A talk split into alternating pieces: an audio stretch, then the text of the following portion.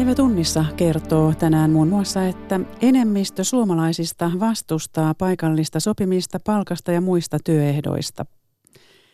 Eduskuntavaaliehdokkaat ovat jättäneet varsin vaihtelevasti ennakkoilmoituksia vaalirahoituksestaan.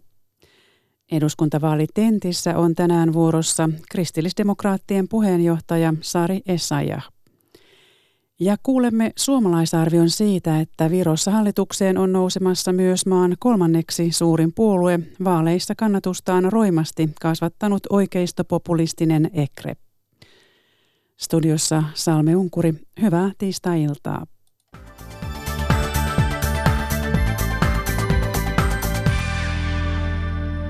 Paikallisen sopimisen lisääminen työpaikoilla ei saa laajaa kannatusta suomalaisilta. Yle Uutisten kyselyssä suurin osa vastaajista oli sitä mieltä, että työehtoihin ei saisi sopia paikallisia joustoja, vaikka työnantajalla menisi huonosti ja asiasta sovittaisiin yhdessä työntekijöiden kanssa.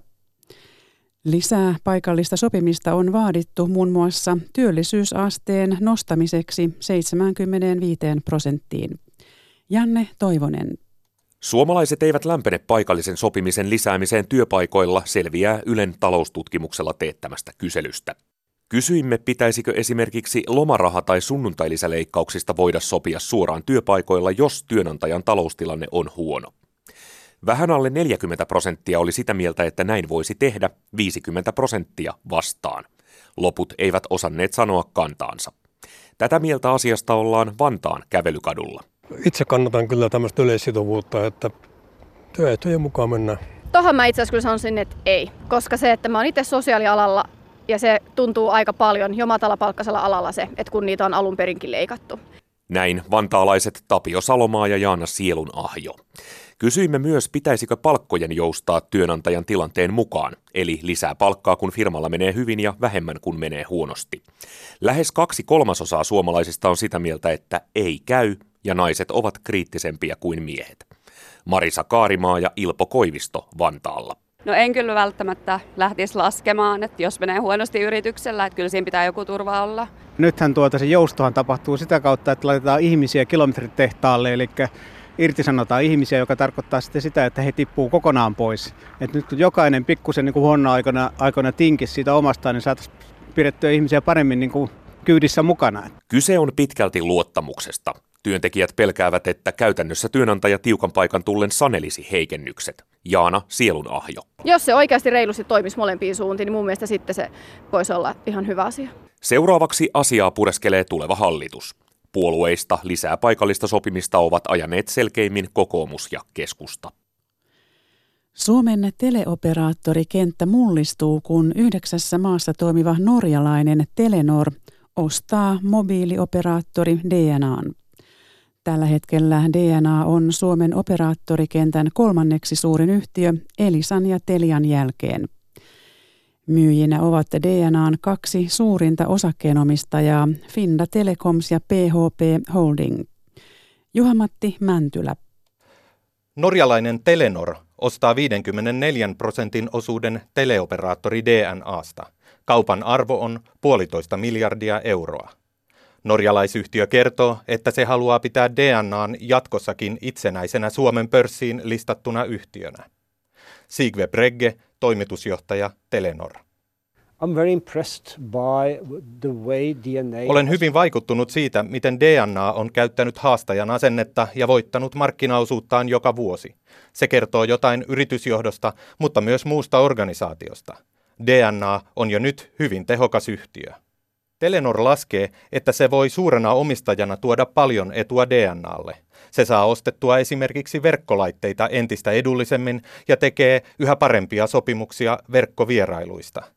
Yhtiö aikoo tuoda DNAhan osaamista myös yrityspalveluissa.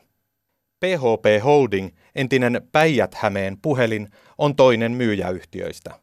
Se tienaa kaupassa yli 900 miljoonaa euroa. Ari Turunen, toimitusjohtaja PHP. Omistajat on jo vuosien ajan yhtiökokouksessa ilmoittaneet, että olisi hyvä riskiä pienentää, että kaikki munat ei ole samassa korissa. Ja jo pari vuoden ajan yhtiö itsekin on ilmoittanut strategiakseen luopumisen DNAsta jollain aikajänteellä ja nyt se aikajänne sitten tuli tähän. Presidentti Vladimir Putin kehuu Venäjän ja Suomen suhteita hyviksi. Putin keskusteli presidentti Sauli Niinistön kanssa Pietarissa ennen arktisen foorumin avajaisia. Suomi on ollut arktisen neuvoston puheenjohtajamaa kohta koko kaksivuotiskautensa. Pietarin kokoukseen osallistuu valtiovallan edustajia myös Ruotsista, Tanskasta, Norjasta ja Islannista. Tapahtumia seurasi iltapäivällä kirjeenvaihtaja Mario Näkki. Juuri nyt on päättymäisillään arktisen foorumin pääistunto, jossa puheen ovat pitäneet sekä Niinistö että Putin.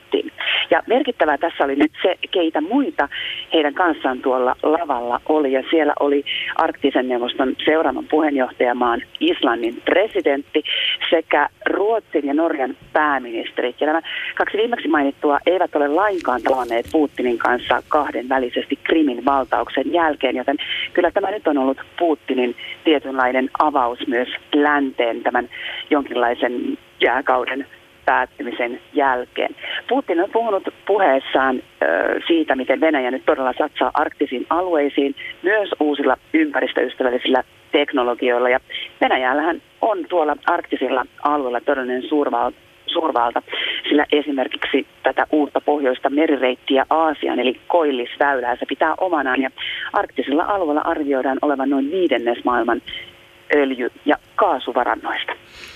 Putin tosiaan kehui Suomen ja Venäjän suhteiden kehitystä tuollaisessa lehdistölle järjestetyssä kuvaustilanteessa. Miten vakavasti nämä kehut pitää ottaa?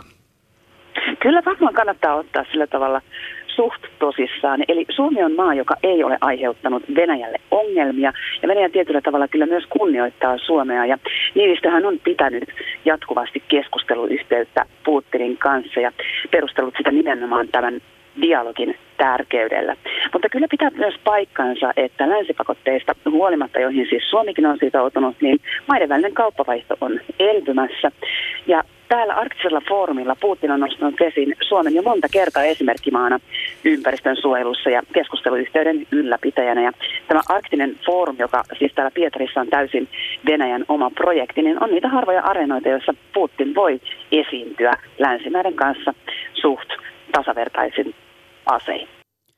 Näin arvioi kirjanvaihtaja Mario Näkki iltapäivällä. Häntä haastatteli Markku Lehtimäki. Ja vaaliasiaa. Puolueiden ehdokkaiden välillä on suuria eroja vaalirahoituksen ennakkoilmoitusten tekemisessä. Esimerkiksi vihreiden kaikki ehdokkaat ovat jättäneet ilmoituksen, kun taas RKPstä vaalirahoituksesta selkoa on tehnyt vasta yksi ehdokas. Hannu Tikkala. Eduskuntavaalit alkavat olla nyt loppusuoralla. Vaalituloksen selvittyä valittujen kansanedustajien pitää tehdä vaalirahoituksesta selkoa. Osa ehdokkaista on jo nyt tehnyt ennakkoilmoituksen rahoituksesta, jotta äänestäjät tietäisivät heidän sitoumuksistaan. Yksi heistä on keskustan Kimmo Tiilikainen. No mielestäni se on reilua, että kun tämä on avattu tämä mahdollisuus, että voi ilmoittaa ennakkoon vaalikampanjan suuruuden ja rahoittajat, niin on aina tehnyt sen ennakkoon. Silloin tiedetään, että minkä suuruinen kampanja ja mistä tuo rahoitus koostuu. Kaikki eivät kuitenkaan ole käyttäneet mahdollisuutta hyödykseen. Parhaiten selkoa kampanjarahoituksesta ovat tehneet vihreiden vasemmistoliiton ja keskustan ehdokkaat. Seuraavaksi tulevat SDP, kristilliset ja sininen tulevaisuus, joiden ehdokkaista noin 30 on tehnyt ilmoituksen. Valtiotalouden tarkastusviraston johtava tilintarkastaja Klaus Krugfors pitää vaalirahoituksen suurimpana ongelmana vähäisiä velvollisuuksia. No vaalirahoituksen puolella on pidetty varmaan sitä, että näitä velvollisuuksia on niin kovin vähän. Eli käytännössä tarkoittaa mitä? Tarkoittaa sitä, että ennakkotietoja ei ole pakko tehdä. Sitten sanktiot, jos jättää jotain tekemättä, niin on aika minimaaliset. Yksi kymmenestä perussuomalaisesta ja kokoomuslaisesta ehdokkaasta on tehnyt ilmoituksen. Hän huippuna eduskuntaryhmistä tulevat Liike Nyt, RKP ja Seitsemän tähden liike. Vihreiden ehdokkaista kaikki ovat tehneet ennakkoilmoituksen ja siihen löytyy yksinkertainen syy. Vihreiden ehdokas Maria Ohisalo. No ensinnäkin vihreillä meillä on ehdokassopimuksessa sellainen kohta, että kaikki meidän ehdokkaat sitoutuu tekemään sekä ennakkoilmoituksen että sitten lopullisen ilmoituksen, vaikka ei tulisi valitukskaan. Ja mä ajattelen, että pitäisi vaalirahoitusta ylipäätään avata tosi paljon enemmän ja tämä on yksi keino siihen, että ihmiset tietää millä tuella kampanjoita tehdään. Ehdokkaat voivat jättää ennakkoilmoituksia vielä lauantaihin saakka. Yle keräsi tiedot tiistaina aamulla.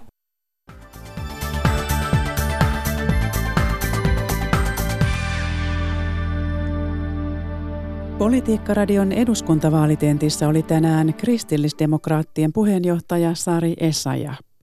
Hän kertoi muun muassa, mitä puolue on valmis tekemään köyhien lapsiperheiden tilanteen parantamiseksi. Toimittajina Tapio Pajunen ja Linda Pelkonen. Jos mennään perhepolitiikkaan, niin Suomessa oli 11 prosenttia lapsista, eli 120 000 lasta elää köyhyydessä, köyhässä kotitaloudessa. Ja tämä on ongelma, joka on kasvanut jatkuvasti. Niin onko lapsien köyhyyteen puuttuminen teille kynnyskysymys hallitukseen menemiseen? Siinä mielessä kyllä, että jos ajatellaan, että jokaisella puolueella on omat tavoitteensa, kun lähdetään hallitusohjelmaa kasaamaan. Niin siinä totta, mielessä. Siinä mielessä, että meilläkin, meidänkin vaaliohjelmamme on se, mitä me lähdemme tavoittelemaan, jos hallitusneuvotteluihin olemme menossa. Ja jos katsoo sitä meidän vaihtoehtobudjettia siis, sieltä si- viime syksyltä, mä, mä niin peru- jos siinä olemme, nost- niin, olemme siis jo siinä, nostaneet. Siinä mielessä, siis niin. missä mielessä se on teille kynnyskysymys? Lapsiköyhyys, että se on äärimmäisen vakava se kysymys. Jos puhutaan vakava. perhepolitiikasta, Kyllä. niin käsittääkseni sen pitäisi olla perhepolitiikan aivan ytimessä nimenomaan puuttua lasten köyhyyteen. Kun katsotte, Onko tämä teille kynnyskysymys? Me olemme tästä äänestyttäneet eduskuntaa. Kun katsotaan meidän tätä vaihtoehtobudjettia jo viime syksyltä, niin siinä olemme nämä lapsilisään leikkaukset ja indeksijäädytykset äänestyttäneet eduskunnassa. Sie- siellä olemme ottaneet tämän verotuksen lapsivähennyksen jatkamisen. Siellä olemme ottaneet tämän perheellisen opiskelijoiden huoltajalisän korotuksen opintorahan esille. Eli kaikki nämä ovat olleet jo niitä asioita, joissa kertaalleen olemme jo eduskuntaa äänestyttäneet ja totta kai olemme valmiita näitä asioita ehdottomasti viemään siellä eteenpäin, että Nämä on ihan selkeästi niin kuin Suomen tulevaisuuden, kansakunnan tulevaisuuden kannalta keskeisimpiä kysymyksiä, että miten meidän lapset ja nuoret voi ja että miten he aikanaansa sitten löytävät esimerkiksi oman opintopolkunsa, miten he pääsevät ammattiin ja jos miettii, että mikä on parasta mahdollista tulevaisuuspolitiikkaa, niin se on nimenomaan lapsia ja nuorin satsa. No siis lapsilisän reaaliarvo, se on tällä hetkellä kolmanneksen alempi kuin 90-luvun puolivälissä. Kyllä. Siis huolimatta siitä, että Suomi on huomattavasti paljon varakkaampi maa tällä hetkellä. Kyllä, silloin oikeastaan ne suurimmat leikkaukset tapahtui Lipposen hallituksen aikana ää, lapsiperheisiin kohdistuen, että siinä vaiheessa niin kuin murtui kaikkein eniten sekä lapsilisistä että myöskin sitten kotihoidon No ettehän te voi siis puolueena, joka sanoo olevansa mm. perhepuolue, niin, niin hyväksyä tällaista tilannetta? No ei, siis eikö tämä pitäisi te, eikö tämä pitäisi olla teille absoluuttinen kynnys näistä, kysymys hallitukseen menolle, että, että lapsilisien reaaliarvo mm. pitää nostaa samalle tasolle kuin missä se on joskus ollut? Se, että me haluamme tällä hetkellä nyt niin kuin meidän vaihtoehtobudjetin mukaisesti purkaa nyt nämä tehdyt indeksijäädytykset ja myöskin nämä leikkaukset, niin on varmasti se ensimmäinen askel, millä mennään eteenpäin. Ja me toivomme, että Suomessa... Niin kuin varmasti, lupaako sen? No se on, se on sellainen asia, että me olemme sen jo täällä eduskunnassa äänestyttäneet ja mä uskon, että kun katsotaan nyt tämän hallituksen näitä erilaisia indeksijäädytyksiä, niin nehän osuu niin kuin moneen sellaiseen – kaikkein heikommassa asemassa olevaa ihmisiä, niin juuri esimerkiksi pelkän kansan eläkkeen varassa oleviin tai sairauspäivärahoilla oleviin, tai sitten sinne pienemmän työttömyyspäivärahan varassa eläviin. Elikkä Eli kyllähän, sen? Vai? Me olemme yksi puolue, joka on tämän indeksijäädytyksen purkamisen ottanut omassa vaihtoehtobudjetissaan esille, niin kuin on niin, useampi niin, muukin, niin, ja meille tämä on tärkeä entä, kysymys. Tämä on tärkeä kysymys, mutta mm. se ei ole kynnyskysymys. No mä en tässä tilanteessa puheenjohtajana tietenkään voi lähteä sanomaan, että mitkä on meille kynnyskysymyksiä, koska meillä yleensä puolueessa käydään sitten puolueen hallituksessa tämmöiset kysymykset siinä vaiheessa, kun olemme... Miksi et ole käynyt jo? No sen takia, että meillä yleensä sitten katsotaan, että olemmeko mukana siellä hallitusneuvotteluissa ja käymme Ai, sitten sit siinä vaiheessa sit meillä on käyty sitten kynnyskysymyksiä Eli ette voi läpi. luvata nyt niin, no, mutta sitouduksia edes tähän siis ylipäänsä siis siihen, että lapsilisät pitäisi saada niin kuin reaaliarvoltaan samalle tasolle kuin millä ne on joskus ollut? Siihen se en, nimittäin tarkoittaa uskalla, tietysti reilua niin, korotusta uskalla, ja siihen menee rahaa paljon. Kyllä, siihen en uskalla, koska en to, tosiaankaan niin kuin voi mennä yli sen, mitä meillä on puolueohjelmissa ja mitä meillä tässä meidän vaihtoehtobudjetissa laskettu, niin en tietenkään voi tässä lähteä sellaista lupaamaan, mutta voin luvata sen, mitä meillä vaihtoehtobudjetissa on otettu esille. Haluamme purkaa nämä jäädytykset ja myöskin tämän leikkauksen ja lähteä siitä, että me pystyisimme sitä kautta korottamaan lapsilisää. Nämä on noin 30 miljoonaa euroa, mikä me laskettiin viime syksynä mitä se maksaa. Ja sitten tosiaan tämä huoltajalisän korotus on noin 10 miljoonaa siihen päälle. Ja sitten tämä verotuksen lapsivähennyksen jatkaminen 64 miljoonaa. Että noin karkeasti sellainen 100 miljoonaa on se, mikä on se meidän lapsiperhepanostus. No niin. Näin suoraan, plus sitten se vauvaraha, joka on se 50 miljoonaa. Teillä on tällainen oma malli perhevapaiden uudistamiseksi. Olette aiemmin kritisoinut aika paljon näitä Sipilän ja Stupin Kataisen hallituksessa olleita ehdotuksia tämmöisestä perhepoliittisesta paketista. Tässä teidän perhevapaa-uudistusmallissa korostatte perheiden valinnanvapautta ja sen lisäämistä. Mm-hmm. Niin mitä te ajatte? sitä, että perhe saa päättää sen, että kuka kulloinkin lasta on hoitamassa. Ja tänä päivänähän äh, tämä keskustelu, mikä on käyty tämänkin hallituksen aikana, niin on lähtenyt ensisijaisesti siitä, että millä tavalla työnantajien maksurasitus voidaan jakaa näiden työnantajien kesken. Mm. Ja tämä on meidän mielestä sinällänsä tietysti ihan tärkeä äh, tällainen yhteiskuntapoliittinen kysymys, mutta ei sitä pidä lähteä niin kuin tämän perhevapaan kautta ratkaisemaan, vaan mm. sitä kautta, että meillä Ruotsin mallin mukaisesti niin voitaisiin tämmöisen rahaston kautta sitten korvata nämä perhevapaiden kustannukset ja niihin osallistuisi yhtä lailla sitten työnantaja, työntekijä kuin myöskin sitten julkinen puoli. Mutta se mikä meille on tärkeää, että perhe pystyy päättämään siitä, että kuka kulloinkin missä vaiheessa on sitten hoitamassa lasta, koska eihän tämä lastenhoito, niin kuin joskus tässä perhevapaakeskustelussa tuntuu unohtuvan, niin eihän se ole pelkästään rajattu siihen aikaan, minkä jompikumpi on työelämässä, vaan se on 24-7 hommaa ja siinä mielessä niin kuin se lapsen kiintymyssuhteen muodostuminen ja se perheen, niin kuin, miten he keskenään katsoo, että tämä asia on parhaiten niin kuin järjestettävissä, niin sen pitäisi olla tämän keskustelun keskiössä. No miten olette ottanut huomioon isät, jotka mm. haluaisi jäädä hoitamaan lasta kotiin. Juuri sillä tavalla, että he saavat sen päättää. Mutta heillä ei ole mitään kiintiöä.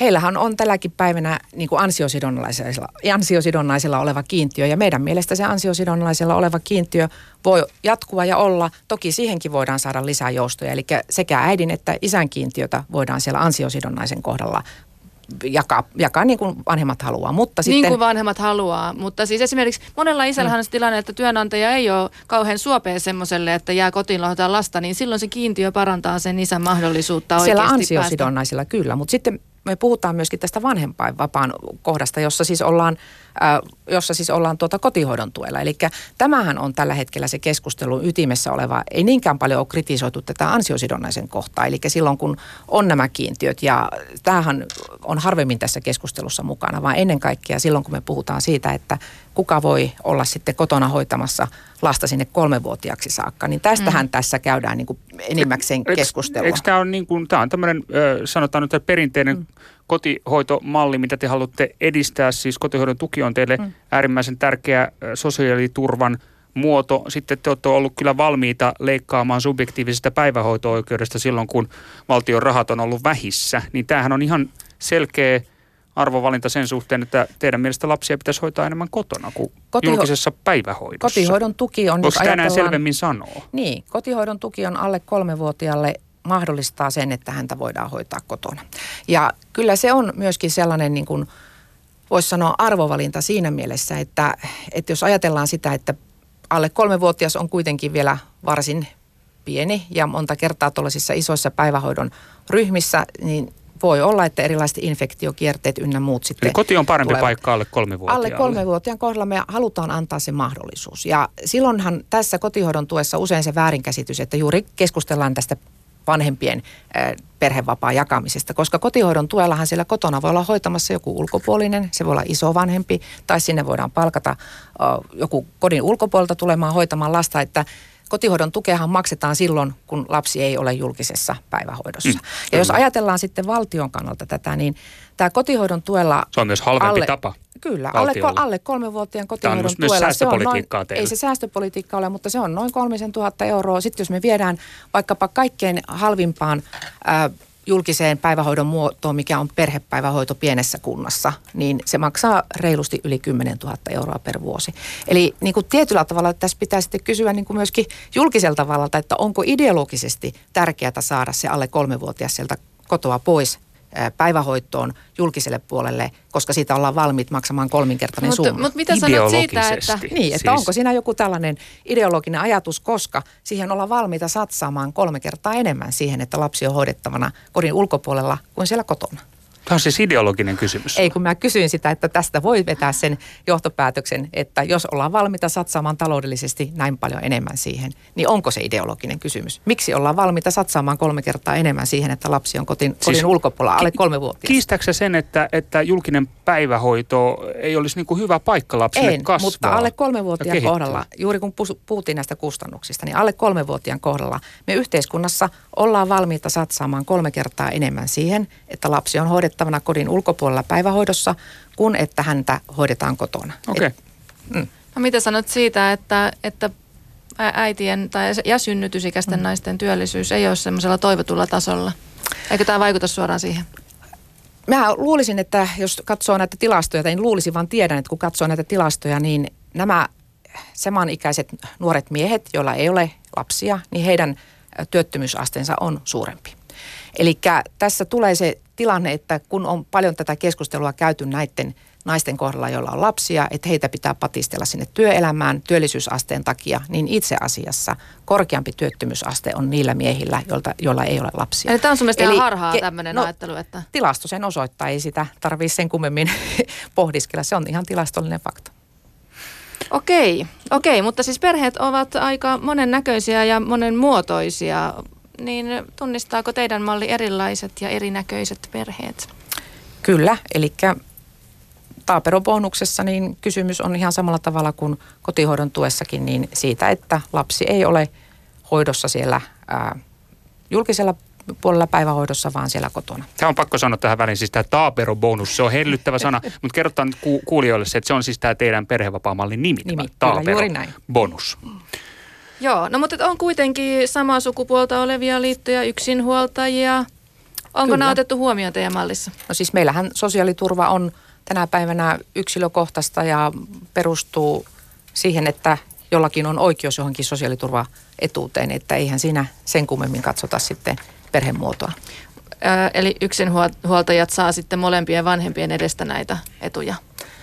Niin, siis meillähän yksinhuoltajille on sitten tänäkin päivänä sosiaaliturvassa omat sitten korotuksensa yksinhuoltajaperheille.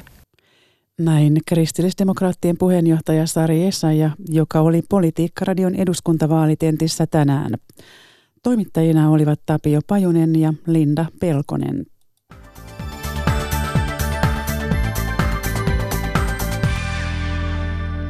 Helsingin poliisi epäilee rikosta eduskuntaan pyrkivän puolueen vaalikampanjassa viikonloppuna Helsingin Narikkatorilla. Rikosnimike on tässä vaiheessa kiihottaminen kansanryhmää vastaan. Epäilyjen kohteena on Suomen kansa ensin puolueen puheenjohtaja Marko De Witt sekä toinen ehdokas. Rikoskomisario Pekka Hätönen sanoo, että tutkinnan myötä epäiltyjen joukko voi laajentua. Vaalitaisto on meillä siis loppusuoralla, mutta Virossa eletään jo vaalien jälkeistä aikaa. Hallitusneuvottelut käyvät kiivaana ja niistä on muodostunut vaikea vääntö. Viron suurimman puolueen reformipuolueen johtaja Kaja Kallas valittiin vaalien jälkeen hallitustunnustelijaksi. Viikonloppuna kolme muuta suurta puoluetta kuitenkin ilmoitti, että ne ovat sopineet yhteisen hallituksen muodostamisesta ja reformipuolue jäisi näin hallituksen ulkopuolelle.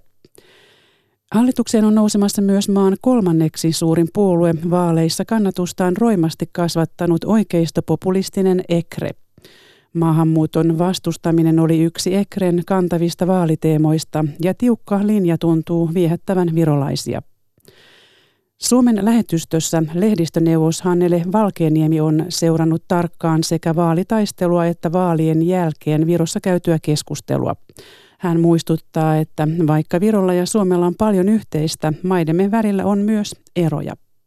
Tämä on itse asiassa aika lailla ikään kuin lukumääräisesti just samanlainen jytky, joka täällä tuli. Samanlainen suhteellinen osuus nyt tulee parlamenttiin ja, ja, ja se on sama, samanlaista keskustelua. Kyllähän meilläkin käytiin keskustelua silloin, kun perussuomalaiset tuli hallitukseen. Ja täällä nyt sitten taas katsotaan Suomen kokemuksia ja, ja just mä luin eilisestä Eesti Päivälehdestä jopa uuden sanan, se on soinistuminen. Jaha, mitä se tarkoittaa? So, soinistuminen tarkoittaa sitä, että, että ekreläiset kysyvät itseltäänkin, että soinistummeko me, eli, joudummeko antamaan kompromisseja ja valtavirtaistumaan ja, ja lopettamaan jyrkän kielenkäytön ja sitten lopputuloksena saattaa tapahtua jopa puolueen hajoaminen. Se on näin mä sen tulkitsen. En ole kysynyt täältä EKRE-puolueen edustajalta, joka tämän sanan lausui, että tarkoittiko hän nyt justiin sitten tätä, mutta näin mä sen tulkitsen. Uh, sä seuraat tosi tarkkaan tietysti sitä, mitä Virossa tapahtuu, miten täällä ilmapiiri muuttuu. Onko sä huolissasi? Mä juttelin äsken kirjailija Ville Hytösen kanssa, joka on asunut täällä reilut viisi vuotta, ja hän sanoi, että hän on vähän huolissaan siitä, että toi oikeistopopulismi ja, ja maahanmuutto vastaisuus ja muut on jotenkin nostanut täällä päätään. Täällä on hirveän vähän maahanmuuttajia, siis pakolaistatuksella tulleita tai turvapaikanhakijoita, mutta silti asenteet tuntuu olevan aika kovia. Onko tämä joku sellainen asia, mistä sun mielestä pitäisi olla huolissaan? Nyt mä olen kuin valtion virkamies ja sanon, että minä hänen ole huolissani enkä iloinen mistään, vaan minä vain tarkkailen asioita. ja itse asiassa niin hän tietysti ikään kuin tarkkailen. Eli mä en ota nyt tähän, tähän, tähän tunnetilaan niin kantaa. Täällä virolainen yhteiskunta on jakaantuneempi kuin me, me, meikäläinen ja keskustelu on kovempaa kuin meillä. Ja täällä on asenteet konservatiivisempia kuin meillä. Ja kun sitä tulee sitten katsomaan tänne suomalaisin silmin, ja vaikka täällä olisi asunut pidempäänkin, niin, niin siinä täytyy muistaa tämä ero. Tämmöisessä asenneilmastossaan Viro ei ole Pohjoismaa. Luuletko sä, että, että, että jos Suomessa enemmän tunnettaisiin tätä yhteiskuntaa ja, ja tätä, niin, niin meidän olisi ehkä helpompi ymmärtää sitä, että miksi esimerkiksi Virossa suhtaudutaan niin paljon jyrkemmin esimerkiksi maahanmuuttajiin kuin meillä Suomessa. Olkoonkin, että meilläkin on aika jyrkkää suhtautumista. Mun mielestäni tässä nimenomaan se maan tunteminen on, olisi hirveän tärkeää, koska se, että me tunnetaan pintapuolisesti ja sitten me lähestytään oman maailmankuvamme kautta, niin se estää näkemästä mistä ne ilmiöt kumpuaa kussakin maassa. Ja, ja sitten se, mitä taas, mitä taas kun suomalaisen on ehkä vaikea ymmärtää, me ei voida tietää, mitä tuntuu miehitys. Mitä se tarkoittaa, kun mitä tarkoittaa työperäinen maahanmuutto miehitysolosuhteissa? No, se tarkoitti sitä, että tänne tuli satoja tuhansia venäläisiä, jotka sananmukaisesti levittäytyivät kaikkialle, heidän kielensä levittäytyi kaikkialle, he, heidän tapansa, kulttuurinsa levittäytyi kaikkialle. Ja siinä tilanteessa virolaiset koki sellaista hukkumisen tunnetta, että me ei kohta enää pysytä elossa edes siinä ainoassa maailmankorkan paikassa, jossa me, me voitaisiin pysyä elossa, eli omassa maassamme. Jolloin se tunne on siellä niin syvällä, ja sitä on helppo myöskin niin kuin hyväksikäyttää ja väärinkäyttää. Pakolaiskeskustelu on täällä vähän jännittävää, koska täällä on niin muutama sata. Otettiin silloin kiintiöpakolaisena tässä Euroopan yhteisessä taakanjaossa ja niistä suurin osa, kaikki ei edes tullut tänne ja, ja lopuistakin puolet lähti pois. Että tämä meidän suhtautuminen on aivan, meidän taustat on ihan erilaisia ja, ja mä, mä teen niin kuin rajattoman määrän kiinnostavia havaintoja, että miten samanlaisessa tilanteessa me kaksi samanlaista toimitaan eri tavalla, koska meillä on erilainen historia. Ja senkin takia tämä on, tämä on niin kuin äärimmäisen jännittävää tämä, ja, ja kiinnostavaa seurata tätä poliittista keskustelua, joka on sitten myöskin niin kuin kovasanaisempaa kuin meillä. Lehdistöneuvos Hannele Valkeeniemeä Tallinnassa haastatteli Sanna Pirkkalainen. Ja lopuksi vielä Israeliin, jossa äänestetään tänään parlamenttivaaleissa. Pääministeri Benjamin Netanyaun johtama oikeistolainen Likud-puolue on kyselyissä suunnilleen tasoissa keskustaliberaalin sininen ja valkoinen nimisen vaaliliiton kanssa. Kummallekin ennakoidaan noin neljännestä paikoista. Tulevan hallituksen kokoonpano riippuu siitä, kuka pystyy muodostamaan enemmistöhallituksen pienpuolueiden kanssa – Vaaleja seuraa Jerusalemissa toimittaja Mika Mäkeläinen. Finkelsteinin perhe Haifan rantakaupungissa on kuin Israel pienoiskoossa. Useimmiten ollaan jyrkästi eri mieltä politiikasta, mutta silti samaa perhettä. Rekkakuskina työskennellyt Arje Finkelstein on pääministeri Benjamin Netanyahun uskollinen kannattaja. Netanyahu is a great leader. He did a lot of uh, good things to Israel. Netanyahu on suuri johtaja, joka on tehnyt Israelille paljon hyvää, Arje Finkelstein sanoo. Näkemys on Israelissa yleinen, sillä viime vuodet ovat olleet sekä rauhallisia että taloudellista nousukautta. Myös Netanyahun ulkopolitiikkaa arvostetaan. Hän tulee toimeen sekä Valkoisen talon että Kremlin kanssa.